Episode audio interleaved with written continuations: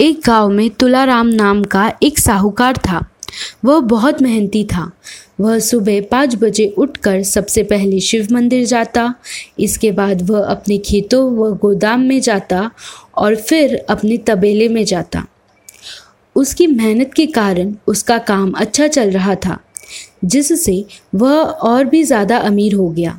एक दिन तुलाराम अपने बेटे रामू को सुबह जल्दी उठाने के लिए गया, जिससे जिससे वह भी उसके साथ काम पर जाए और और काम सीख जाए। लेकिन रामू आलस्य के कारण नहीं उठा, जिसके बाद तुलाराम चला गया।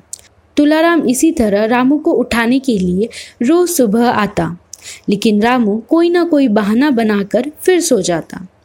एक दिन तुलाराम बीमार पड़ गया। वह कुछ दिनों तक बहुत बीमार रहा, जिसके बाद उसकी मृत्यु हो गई।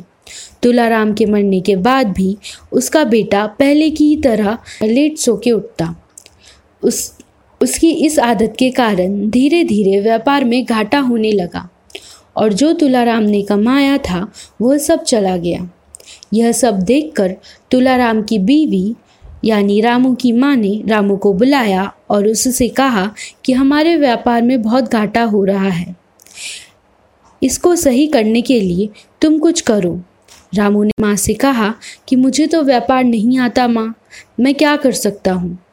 रामू की माँ बोली, तुम जे गाँव जाओ और जाकर अपने नाना से व्यापार के बारे में कुछ सीखो।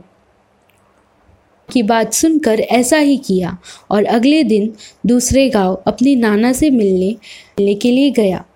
उसने अपने नाना से सारी व्यापार में आई मुश्किलों के बारे में बताया।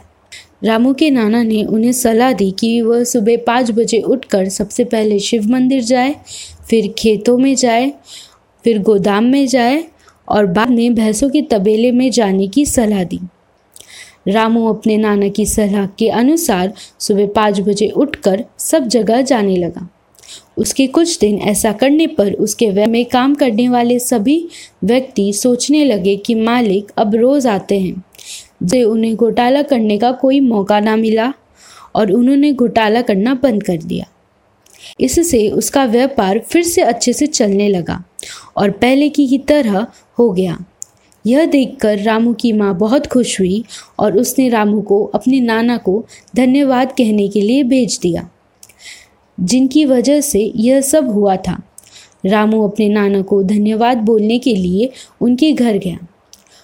उनके उसके नाना ने रामू को बोला कि तुम पहले ही आलस ना करते तो व्यापार कभी घाटे में ना जाता। अब तुमने आलस करना बंद कर दिया है, जिससे तुम्हारा व्यापार फिर से चलने लगा।